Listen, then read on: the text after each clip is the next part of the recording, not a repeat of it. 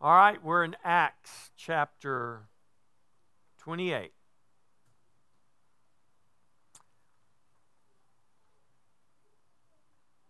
I know today is Mother's Day.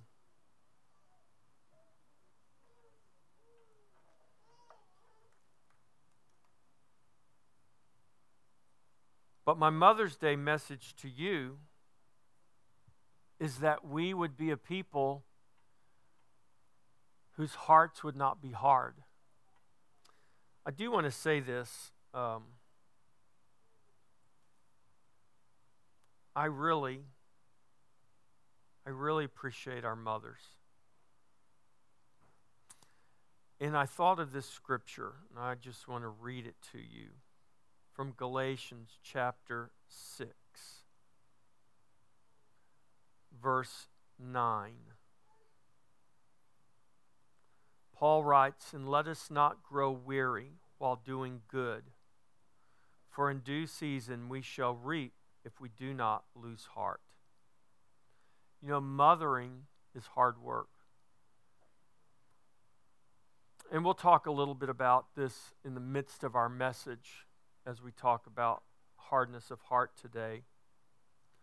But there is a movement today that discounts and discredits and maligns mothers and makes it appear as though motherhood, just simply being a mother, is really nothing great.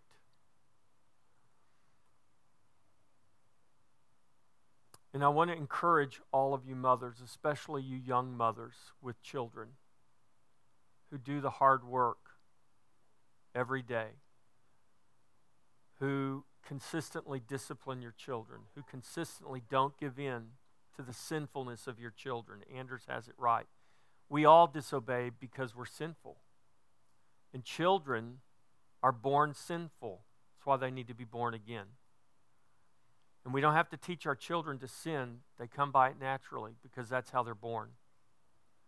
And when we give place to that rebellion and to that sin simply because we grow weary of disciplining, we grow weary of saying no, we grow weary because they push us and push us because they know sometimes we've conditioned them to know that if we give in, if they're obstinate enough, rebellious enough, we'll give in because we grow weary. And when we do that, we reap not good things, we reap bad things. And today, as we look across the landscape of our nation, I think it's fair to say that we are reaping the very, very bad fruit of poor parenting or no parenting. Now, parents can do everything right and their children can still rebel. But there is a reason why the Bible tells us to raise our children in the fear and nurture of the Lord and to consistently discipline them, faithfully discipline them, and train them in the way that they should go. Because though it can happen, the promise of God is that if we raise our children right, they will be faithful children, young and old. They don't have to depart. Billy Graham could tell you the moment he came to faith in Christ. His wife, Ruth Graham, said she could never remember a time that she did not trust in Jesus. And I think if we're shooting for a goal, that should be our goal. That our children would be raised in such an environment that they would never remember never trusting Jesus they would always have that in their heart and in their minds. So, mothers, I want to encourage you today to not grow weary in doing good, to do the hard work of mothering. There is no job more difficult than the job of mothers and fathers raising their children. And there is no job worth more that gives more value not only to you and to your children, but to this earth and to humanity. And when we see children left to themselves, this is what we're seeing in our culture. And There is no excuse for it except it's sin. And the only remedy for sin is Christ and the gospel. And the only way that's going to change is that we as believers do the hard work, the faithful work of preaching and teaching the gospel and refusing to give in and to compromise in the face of worldly pressure, who places more value on popularity than they do on truth. And if we, as a church or as a people, place more popularity or more um, credence on popularity than truth, it won't end well for us. God will eventually bring things around, He will set things right. The question is, what will we endure as a culture and as a nation until that day comes? Until the people of God once again stand up and proclaim the truth of God without compromise. It begins at home. It begins with mothers and fathers doing the hard work of raising their children and not allowing them to be satisfied to live the life of sinners, but enforcing in them and reinforcing in them that the truth and only the truth will set you free. That sin is pleasurable for a season, but the end thereof is death. There are no more true words. And so we should not lack motivation as a people or as a church. So take courage, mothers. The Lord is for you. And if the Lord is for you, who can be against you? All right, Acts chapter 28, verses 17 to the end of the chapter. And it came to pass after three days that Paul called the leaders of the Jews together. And when they had come together, he said to them, Men and brethren, though I have done nothing against our people or the customs of our fathers, yet I was delivered as a prisoner from Jerusalem into the hands of the Romans who, when they had examined me, wanted to let me go, because there was no cause for putting me to death. But when the Jews spoke against it, I was compelled to appeal to Caesar. Not that I had anything of which to accuse my nation. For this reason, therefore, I have called for you to see you and speak with you, because for the hope of Israel I am bound with this chain. Then they said to me, We neither received letters from Judea concerning you, nor have any of the brethren who came reported or spoken any evil of you. But we desire to hear from you what you think, for concerning this sect, we know that it is spoken against everywhere. So when they had appointed him a day, many came to him at his lodging, to whom he explained and solemnly testified of the kingdom of God persuading them concerning Jesus from both the law of Moses and the prophets, from morning until evening. And some were persuaded by the things which were spoken, and some disbelieved. So when they did not agree among themselves, they departed after Paul had said one word.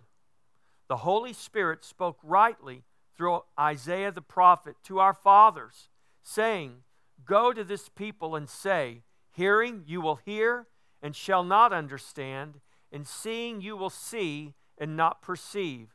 For the hearts of this people have grown dull, the ears are hard of hearing, and their eyes they have closed, lest they should see with their eyes and hear with their ears, lest they should understand with their hearts and turn so that I should heal them. Therefore, let it be known to you that the salvation of God has been sent to the Gentiles, and they will hear it. And when he said these words, the Jews departed and had a great dispute among themselves. Then Paul dwelt two whole years in his own rented house and received all who came to him, preaching the kingdom of God and teaching the things which concern the Lord Jesus Christ with all confidence, no one forbidding him. This is the word of the Lord. Let's pray. Father, thank you for this word. Thank you for the gospel. Thank you for this record of the Apostle Paul and the acts of all the apostles. Thank you, Lord, for this piece of history recorded for us, but Lord, more than history, this is the inspired Word of God. And it is recorded for us and for our example today. So, the example we see in Paul and the other apostles, the example we see in the people of God, faithful and unfaithful. Lord, those examples are for us today that we will either live according to their example and model Jesus Christ, or we will learn from their poor examples and their disobedience and the judgments that came upon them and be motivated to repent of our sin and turn to God and trust in Him. Father, we're living in a day more than ever before in our lifetimes that we need Jesus to heal our land, our hearts, our minds. Lord, this nation needs Jesus. And it is the church that holds the key as to whether and as to when this nation and all nations will experience their healing from God. Father, we ask that you would, by your Holy Spirit, convict us of our sin today, convict us of our unbelief, convict us of the hardness of our hearts, convict us of our apathy and our complacency. Lord, move us by your Spirit that we would not settle for lesser things, but we would look to you and seek your face and settle only for those things that you have given to us by your grace through faith in Jesus Christ. Things that make for your glory and for our good. Father, we thank you in Jesus' name. Amen. So, here in the book of Acts, chapter 28, and I know I skipped, um, I skipped portions. I skipped, uh, I think, all of um, most of chapter 27 and that's okay. Uh, we'll get back to that later because we'll always teach through the scripture. Chapter 27 recorded for us um, Paul's journey to Rome. And so, just for time's sake, we'll say after much hardship, Paul arrives in Rome. And Paul is allowed to stay by himself in a rented house along with a soldier that is guarding him and he's waiting there to make his appearance before Caesar because he had appealed to Caesar for the crime he was accused of, which was really not a crime at all. And the only reason he was sent to Rome was because he had already made the appeal. And once the appeal was made, there was no power or authority to reverse that appeal. And so, in keeping with the law, they send Paul to Rome. And Paul is waiting for his appearance before Caesar. We see at the end of the chapter, he waits two years before he makes his appearance before Caesar, and he's ultimately released. Um, persecution by Rome has not happened yet.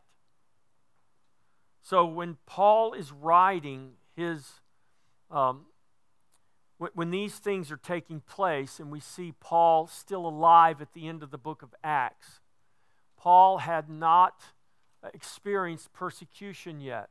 In fact, you see that it is Rome that actually protected Paul from the persecution that came from the Jews.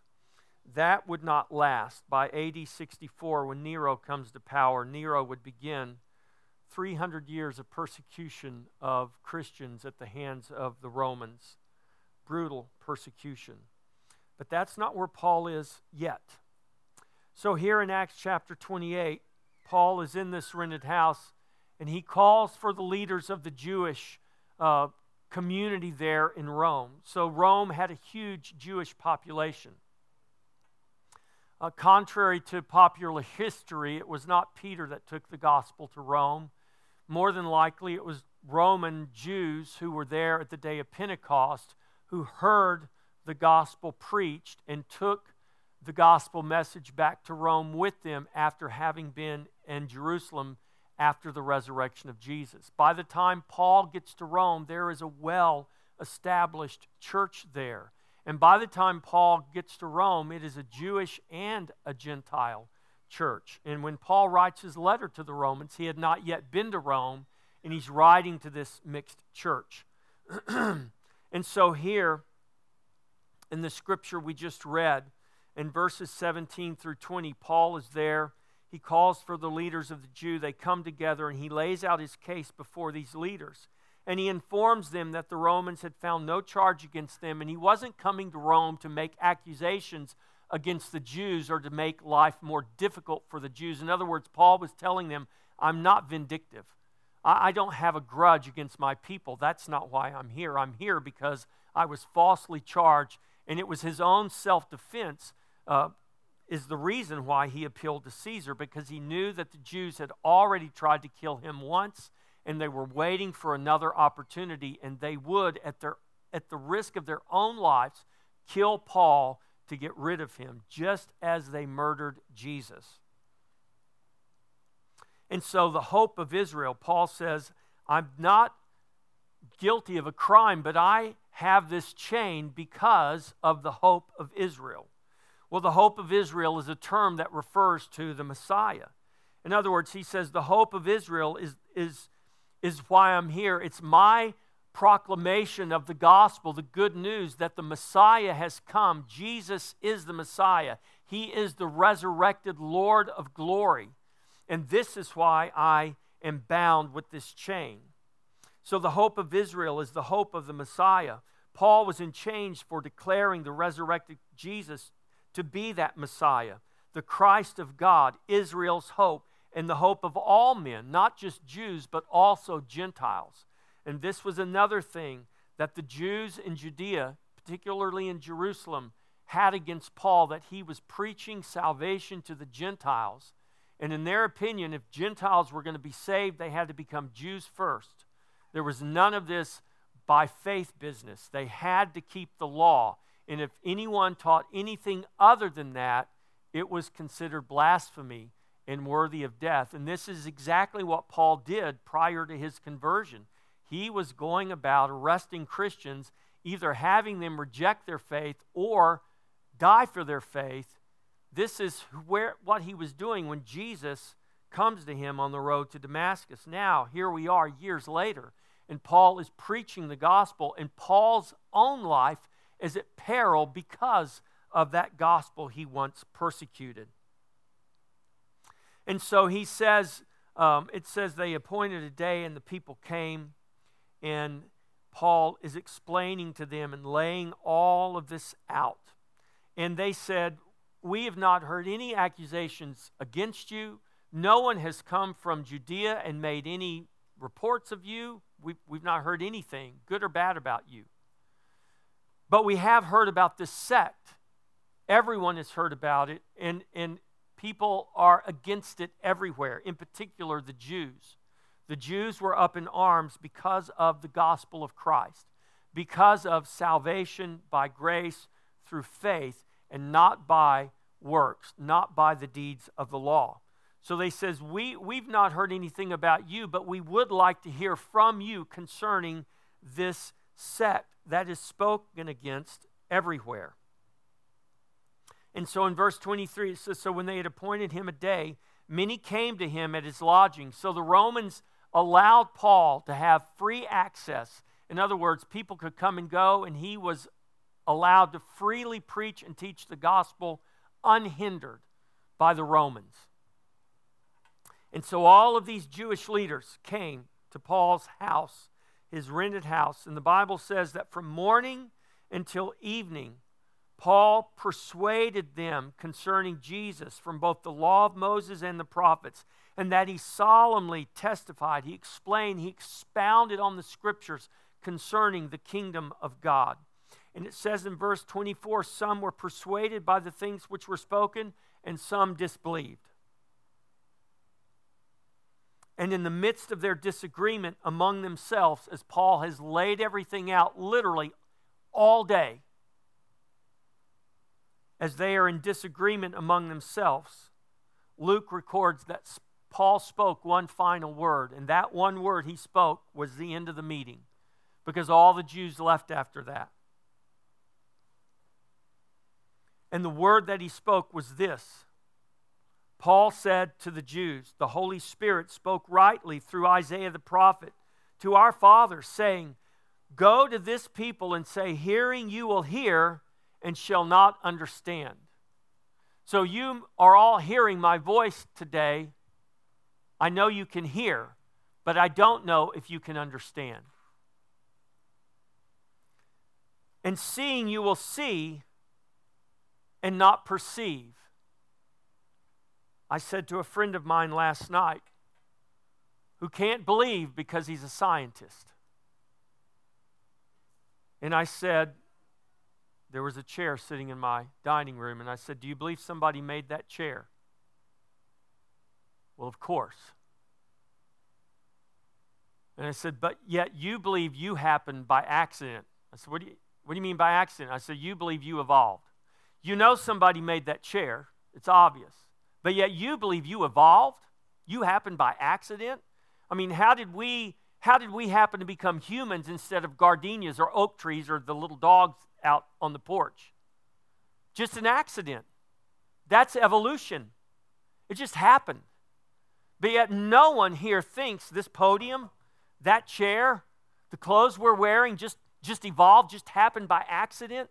Something so infinitely simple and not complex. Yet, look at the humans sitting in this room, look at the creation all around us, and we believe that just happened.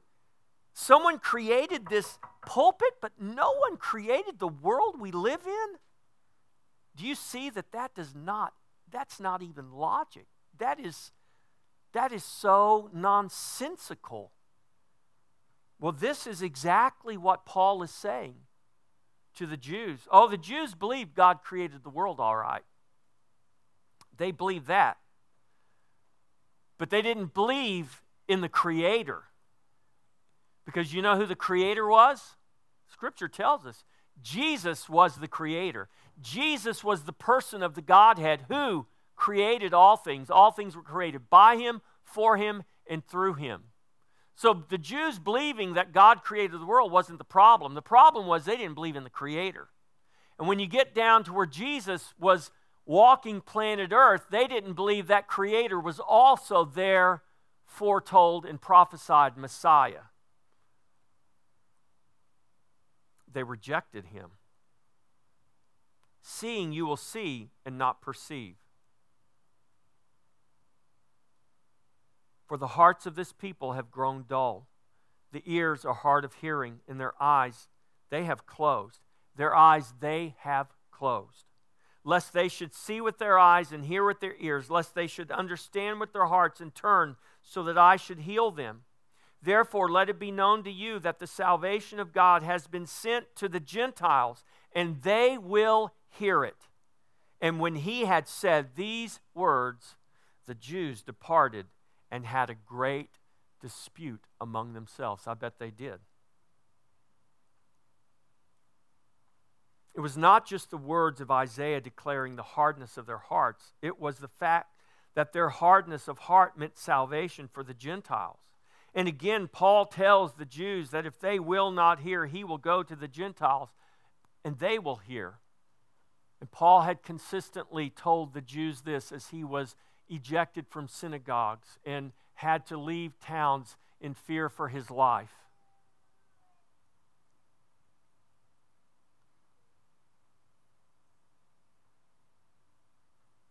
After these words, pointing out the hardness of their hearts, the Jews departed. This historical narrative is important for us today, for we find ourselves in a very similar situation where those who profess to be the people of God must decide what they are going to do with the truth of God's word.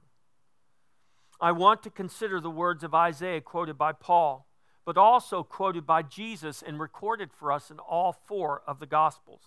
I'm not going to take the time to read it, but those words are in Isaiah chapter 6, verses 9 and 10, the, Paul, the words that Paul quoted in Acts. And those same words are referenced in Matthew 13, 14 through 15, Mark 4, 11 and 12, Luke 8, 10, and John 12, 39 through 41. I do want to read to you from John's Gospel. Jesus said in John 12, 39 through 41, Therefore they could not believe because Isaiah said again, he has blinded their hearts and hardened their hearts, lest they should see with their eyes, lest they should understand with their hearts and turn, so that I should heal them. These things Isaiah said when he saw his glory and spoke of him. They could not believe. These verses may prompt the question as to whether God hardened their hearts or whether they themselves hardened their hearts. The answer is a definite yes. They could not believe because they would not believe. In their hardness, God hardened them. This should be concerning for us today, especially when the hardness of men's hearts is so obvious among those who profess faith in Christ. It's not that they wanted to believe and they wanted to see and they wanted to hear the truth, but God just wouldn't allow it. That's, that's what some people erroneously believe. It was their will to not believe, it was their will to not see, to not hear. They willfully suppressed the truth in unrighteousness. God simply allowed them to follow their sinful will, just as God did Pharaoh when he hardened their already hard hearts. This is the condition we are all born into in our first birth. We're born into sin and death, and it reigns in us and dominates us, and our will is in bondage to sin until God intervenes in His grace and causes us to be born again by the Spirit. In our new birth, we're given a new heart with faith and power to believe and obey and walk in the Spirit and no longer fulfill the lust of the flesh. We once were darkness, but now we are light in the Lord by His grace. Now we are to walk as children of light. Paul writes in Ephesians 5:14 he says therefore he says awake you who sleep arise from the dead and Christ will give you light. It is past time for the church to awake to rise and to walk in the light of Christ. And if we desire God to hear from heaven and heal our land it's not the world but the church. It's God's people that must repent and turn from their wicked ways. The world is the world because they're in darkness. That's what they are. They can't believe because they're blind, they're deaf, their hearts are hard. They are literally dead to God. We should not expect anything different from the world than what we are seeing. The problem is not the world, the problem is the church who has not been faithful to God and the gospel and has allowed the world because it refused to be salt and light and preserve what God had established. This is our problem today. If we, the church, will humble ourselves and pray and seek His face and turn from our sin, that's the promise of God, that He will move and God will bring the much needed healing to our land. The words of the prophet Isaiah reveal the hardness of the hearts of the Jews. That same hardness seen in the Jews should be a warning to all who profess faith in God through Jesus Christ. The Jews were God's people. God's people had hard hearts and would not believe God's word, the very God they professed to believe in.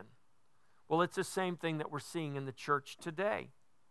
We can claim to be God's people with our mouth, but it is our heart that will ultimately determine if we truly belong to Him. There are many who claim to love Jesus, but their actions and even their words tell a different story. From the abundance of the heart, the mouth speaks. If faith is in our heart, not only will our mouth speak, but our life will speak also. Faith works, but it's not works that save us, it's faith that saves us. And the most important work of faith is trusting in Jesus. When Jesus was feeding people, multiplying loaves and fishes, and people were in awe of the miracle, and they said, Lord, we want to do the works of God. And he said, here's, here's the work of God. Let me tell you, the work of God is to believe on him whom he sent, to believe on the Son of God. That is the work of God oh, well, wait. Well, but we wanted to do miracles. See, that's the problem. We don't want to do what God tells us we must do. We must believe. We must trust. Galatians 5 6, for in Christ Jesus neither circumcision nor uncircumcision, no work avails anything but faith working through love. Or the simple words of Jesus recorded for us in John 14 15. Jesus said these very simple yet powerful words If you love me, keep my commandments. There are many today claiming to speak for God and telling us what Jesus would do if he were here among us. Well, actually, He is here among us. Did you know that? Many don't realize that. Christ has not left us alone, nor does He forsake us. Jesus dwells in us now by the Holy Spirit. Jesus is among us. For those who have been given new hearts, know this. Just as in Paul's day, many of those professors of faith in God are leaders inside the church and outside. Often, faithful sounding words are spoken to curry favor with people without consideration of God and His Word. Though they confessed to follow God with their mouth, it was Israel's hardness of heart that continually brought God's judgment upon the nation. The cycle of sin and repentance we see in the history of God's people, it is not unique to the Jews. This is the condition of sinful humanity. This is why we need a Savior. Our need for a Savior is far more than our need to be delivered from hell. Most people are so worried about heaven or hell, they forget they're living on earth. And we need to make a difference here on earth long before, hopefully, we get to heaven. Hopefully, not hell. Yes, we're saved by grace alone, through faith alone, in Christ alone, for the glory of God alone. We must remember that faith works and it is not passive but active here and now. The just shall live by faith. We walk by faith and not by sight. That's the scripture. Both of those are scriptures. Do you see? Faith is about how we live, it's about how we walk right now. Faith is not just something we hold in our heart and our mind, it is to come out of our life for all to see, for all to know. It's to come out of our mouth for all to hear. It's to come out of our actions for all to know. Faith hears and obeys God's word. Faith embraces the kingdom of God and the gospel of Christ, and it defines all and orders all accordingly faith sees the world through the eyes given to us by God's grace. That means we see the world and the whole created order very differently than those who are of the world. We're in the world, we're just not of the world. Those of the world are in sin and darkness and unable to see God's creation. Very often, when, when I say that, they're in sin we want to think of some gross, horrible, mean, cruel, despotic person doing horrible things, horrible deeds. No, to be in sin doesn't mean you're not a moralistic person. It doesn't even mean you're not a, a good person as the world defines good. Doesn't mean you don't give lots of, of your time or money and do philanthropic things. And, and the world looks at you and holds you up as a picture of the way we're all supposed to live. But if you don't know Jesus, if you're not trusting in Jesus, those good works cannot buy you anything. They don't gain you anything, though you may have blessed a lot of people on earth. Without Jesus, it, it's nothing. This is what 1 Corinthians 13 says. I can give my body to be burned. I can give everything I have, but if I have not love, if I don't have Christ, it's meaningless. The issues we find ourselves confronted with today are issues presented to us by the world because of the world's rejection of God and His truth as revealed to us in the Word of God. The world has always rejected God. We need to remember this. The Bible is crystal clear on that issue. The problem the problems and the challenges we face today from the world's opposition to God and to the church are symptoms of the true problem that we have in the church. The world's rejection and hardness toward God is something that we should not be surprised by. It is the church's rejection of God and His Word and the truth that is bringing the judgment upon this nation. That's what should surprise us is the people who profess faith in Jesus, their rejection of God, their rejection of the truth.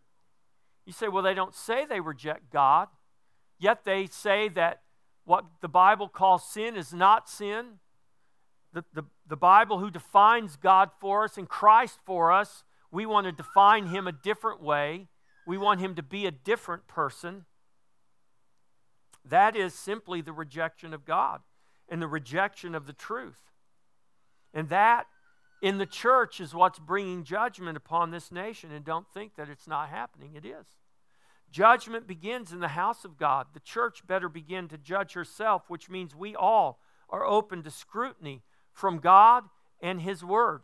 The church and her shepherds have been silent too long. We've been content to worship in our buildings and focus on and judge all based on our personal spiritual experiences.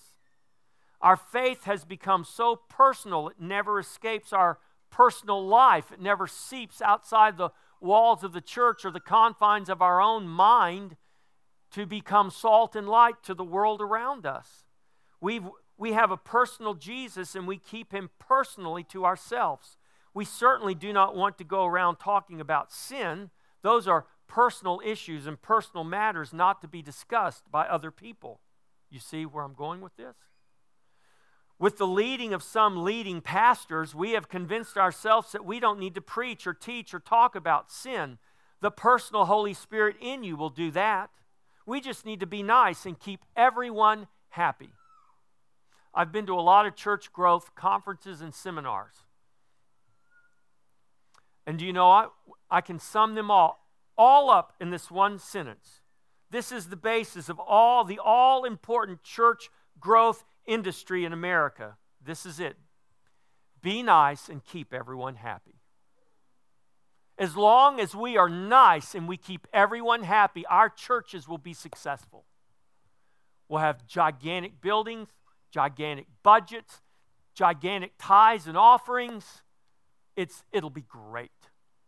Only problem is we're just filling buildings up with people who may be on their way to hell instead of on their way to heaven, like they may erroneously think that they are.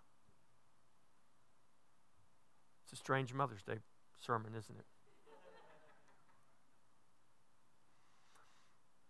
That is the basis of so much of the church today.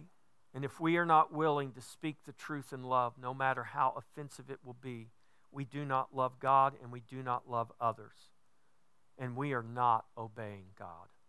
And if we profess to love Him, then we are commanded to obey Him. If we find ourselves more worried about what man thinks than what God thinks, we should be worried about ourselves. If we have convinced ourselves that sin, as defined in the Bible, is no longer an applicable definition, we are deceived and in danger of hellfire. If we have convinced ourselves that Jesus the Jesus of the Bible is the Jesus as defined by the major media and Hollywood elites, we are deceived and we are in danger of hellfire. If we think we can get God's Word by reading other people's opinions about God's Word instead of actually reading God's Word for ourselves, we may be in danger of hellfire. If you think that preachers should not be talking about hellfire in the 21st century, you may be in danger of hellfire. If you are wondering why I'm talking about hellfire when it's Mother's Day, well, you may be in danger of hellfire. I know this is when we're supposed to hand out the roses and the trinkets to all of our mothers. I don't have any roses or trinkets for you today. I don't. Though I do value value each and every one of you more than you know. The fifth commandment, as we discussed with the children today, commands us to honor our mothers. We don't need a day created by the greeting card industry to remind us of that.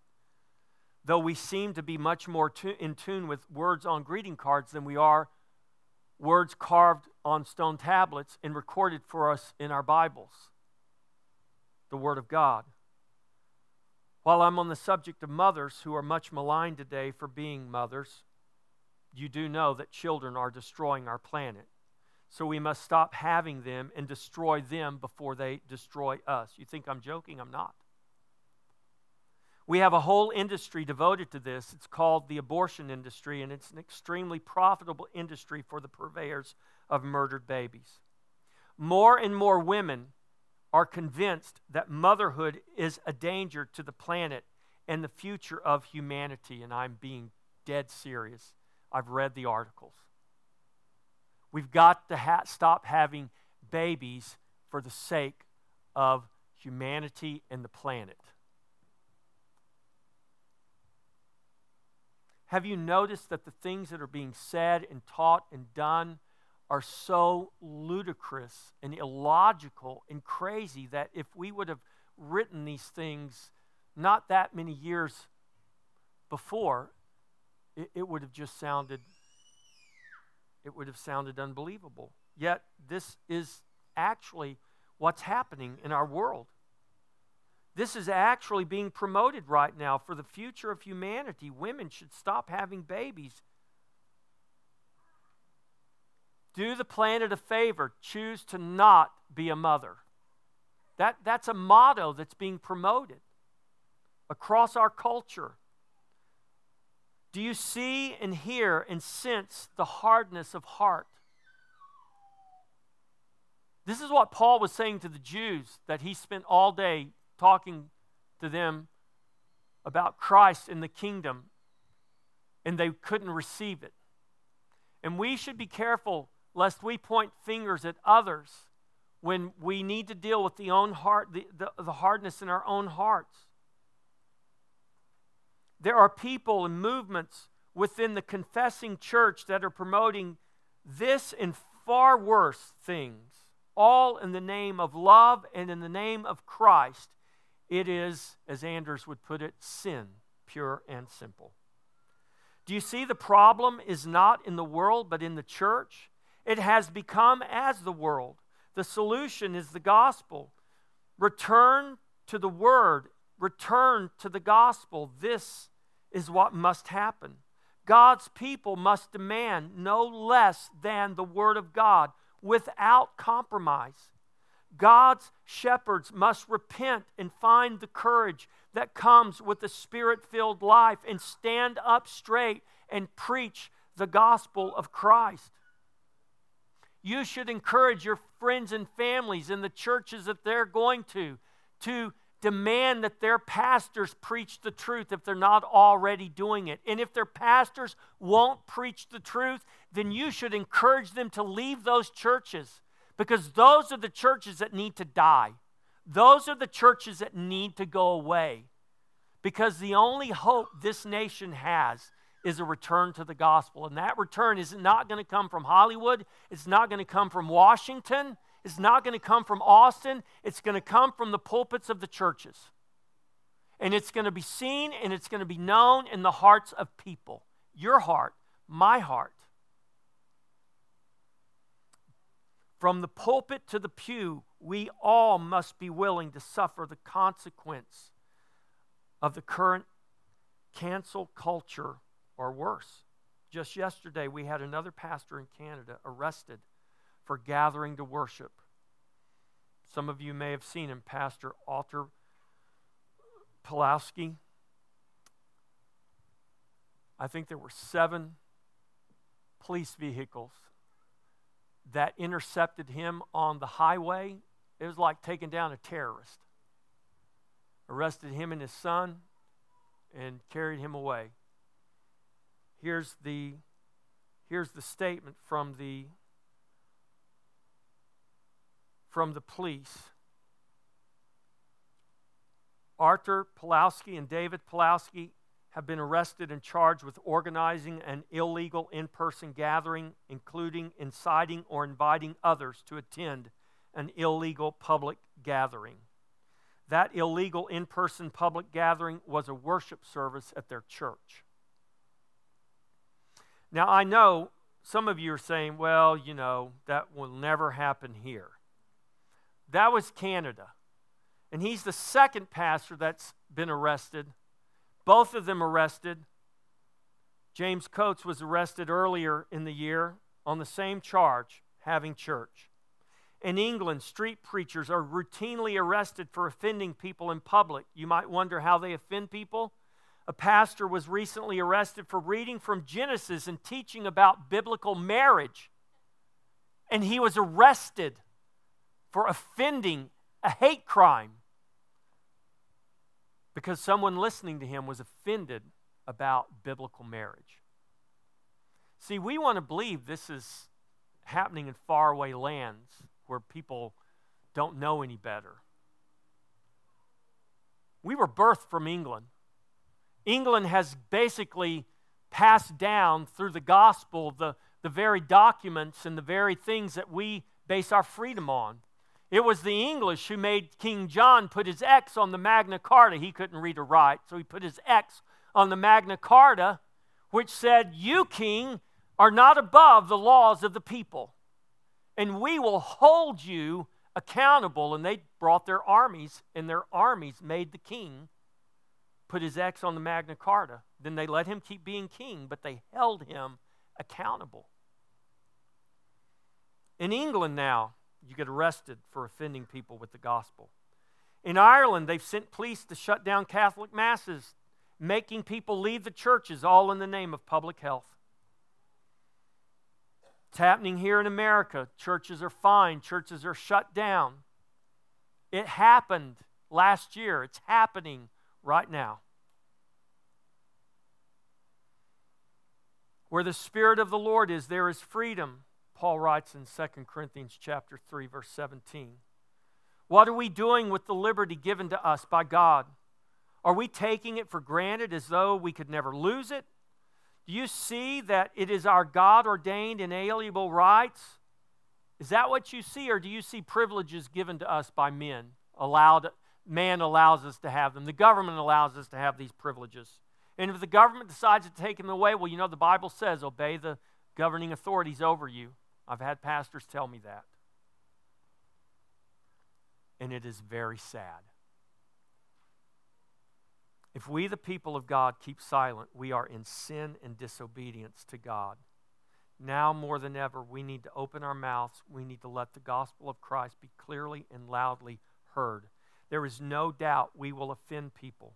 The gospel was so offensive coming from Jesus, the very personification of love that they murdered him to silence him. The good news is it did not work. How do we know? Because here we are today proclaiming his gospel still. The gospel, just like Jesus, is still alive and well and filling the earth. We must choose how we will play our part in his story. Will you go along to get along? I actually had a pastor convey that to me a few weeks ago. Well, you know, we just need to go along to get along. It's obviously not an uncommon sentiment within the church as we look around us. Here's what we need to understand Jesus never went along to get along. He came to do his Father's will, and so we are here to do his. Will you boldly live and proclaim the gospel no matter the cost? I pray you will. Mothers, when you're tempted to give in to those rebellious children who are sinning, yes, sinning, remember that every time you give in to their sin, you are conditioning them to learn how to keep on sinning and rebelling against God. It all starts with the family. Let's raise our children with pliable hearts, teaching them that the hard hearted rebellion will only lead to death and destruction. Let's begin in our families, but let it not stop there. Demand better from your shepherds. Demand better from the church in general. Pray for the church. Don't pray for the world, pray for the church to repent. Because when the church repents and God moves, God will take care of the world, one way or the other. Let's get ready to come to the table.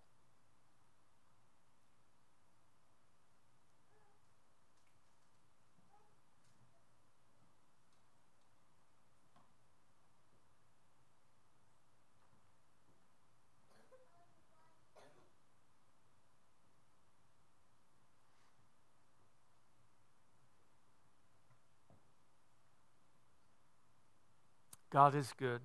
He is so graceful. The Bible is plain. All who call upon the name of the Lord shall be saved. If your desire is to love Jesus, to trust Jesus, to grow in the grace and the knowledge, knowledge of Jesus, no matter what your past is, my friend told me last night, he said, I'm too bad for God. There is no sin. That's, that's an affront to God. The blood of Jesus will wash away and take away any sin. Any sin. And if we call upon God, God will save us. If you have called upon Him, if you're trusting in Him, if you count yourself a covenant member of His body, then welcome to the table and welcome to Jesus. Well, very simply, I want to reemphasize what I started with when I talked to the mothers. This is a word for all of us that we would all trust the Lord, that we would all realize that discipleship is not complicated, it's just hard work. And we've seen the fruit in our nation. We're living it right now. The fruitlessness of the church who has not gone and made disciples as Jesus commanded. So, as we determine to do the hard work of discipleship, the hard work of walking by faith, not by sight, let us not grow weary while doing good. Let us trust that in due season we shall reap if we do not lose heart. And when you feel yourself losing heart, growing weary, look to the Lord, turn to the Lord. He is your strength. The joy of the Lord is our strength, and I pray his joy over each and every one of you today, especially our mothers. I pray that you go home and you honor and you celebrate the mothers. I pray you children will obey your mothers, especially today, but really every day, right? Father in heaven, we thank you. And we just ask that you would. Bless our mothers today. We give you thanks for them. Give you thanks for all of our families, fathers, mothers, children. Thank you for that grace given to us in Jesus.